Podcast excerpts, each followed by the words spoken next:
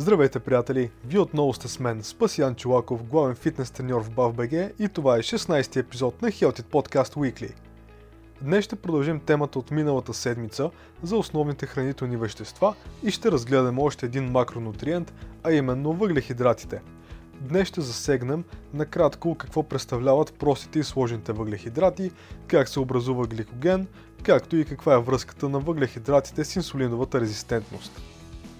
Нека да започнем с това, че въглехидратите са най-обширно застъпеният макроелемент в човешката диета. Може би това е и причината те да се определят като вредни и полезни или добри и лоши, в зависимост от нуждите и опита на всеки отделен човек. Някои хора обаче напоследък започват да се плашат твърде много от тях, като вследствие на това ги избягват активно и се превръщат в карбофоби. Разбира се, има доза истина в доста от твърденията изказвани спрямо тях – и тук ще се постараем да изясним как стоят нещата. Въглехидратите са главно захари, фибри и нещестета. Те се разграждат до глюкоза, която се разпределя и захранва клетките на тялото ни. Това е причината те да са най-вкусни и най-трудни за отказване. Първичната част на мозъка ни също обича висококалоричните храни и затова гладът за парче шоколад или други сладкиши е най-дълбокият и изкушаващ такъв. А как тялото преработва въглехидратите? Както казахме, храносмилателната система разгражда въглехидратите до глюкоза или кръвна захар.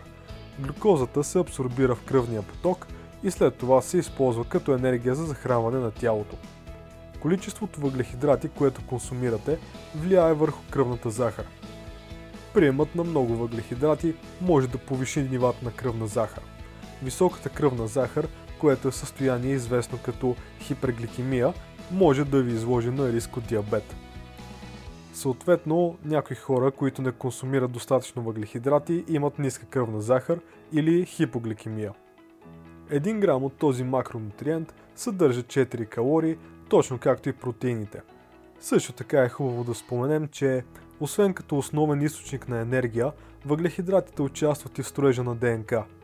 Също така имат функция да се складират в черния дроб и мускулите, като резервен източник на енергия под формата на гликоген – когато обаче тези депа се запълнят, глюкозата се пренася до масните клетки, където се превръща в триглицериди и запасите от подкожна мазнина се увеличават. Освен това е интересно, че гликогенът кара тялото ни да задържа повече вода. За всеки 1 грам въглехидрати, съхранявани в тялото ни като гликоген, се задържат приблизително 2-3 грама вода.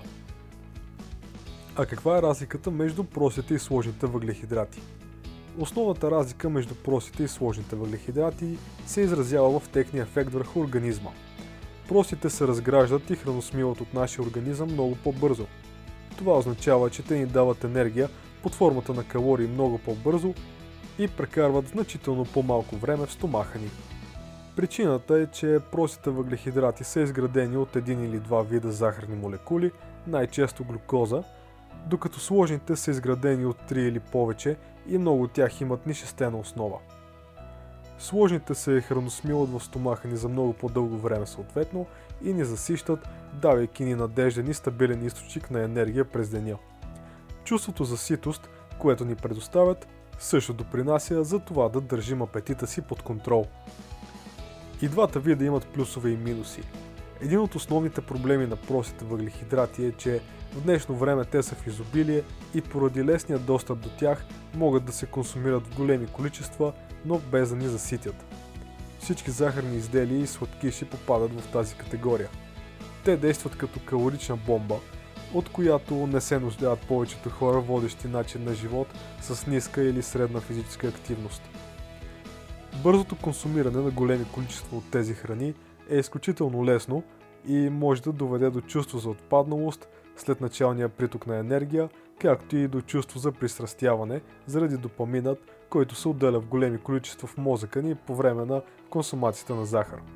И разбира се, когато става въпрос за високо захарна диета, често се стига до затластяване. Препоръчваме да се консумират основно сложни въглехидрати през деня, а другите да се ограничават.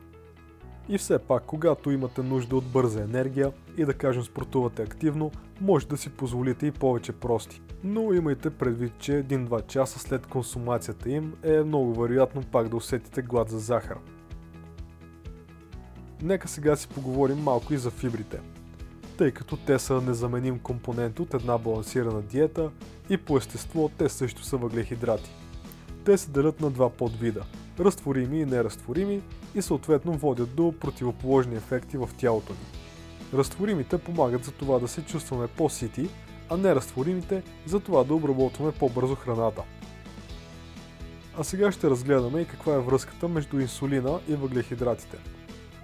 Инсулинът се произвежда в панкреаса, който е жлеза намираща се до стомаха. Производството му съответства на нивата на кръвната захар.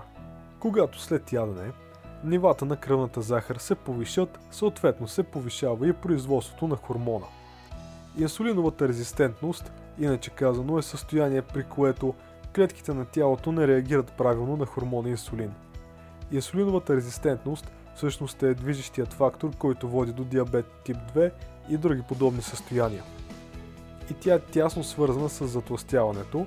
Възможно е обаче да бъдете резистентни към инсулин без да страдате от наднормено тегло или затластяване. Например, човек може да развие инсулинова резистентност при високо въглехидратна диета и по-специфично диета с високо съдържание на захар, особено когато това се комбинира и с заседнал начин на живот. Затова е наистина важно да контролираме количеството сладки храни, които консумираме и да си правим кръвни изследвания, за да следим здравословното си състояние. Ако информацията тук ви е харесала, последете ме в инстаграм на spasian.coaching, където споделям разнообразна информация, която допълва информацията от подкастите.